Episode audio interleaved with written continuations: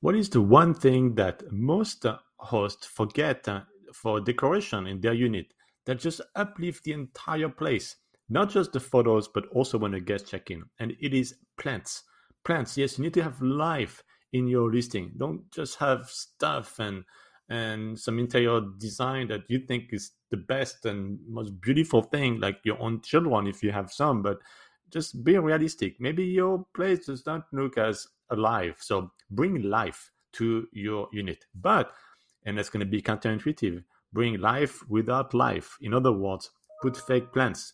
They have to be uh, fake plants because they are easier to uh, maintain, obviously, and they have exactly the same impact uh, emotionally, psychologically on your guests. So fake plants is the best, and they're actually not necessarily cheap. I mean, look on Amazon, they look very realistic, and they're beautiful on the photos and in person.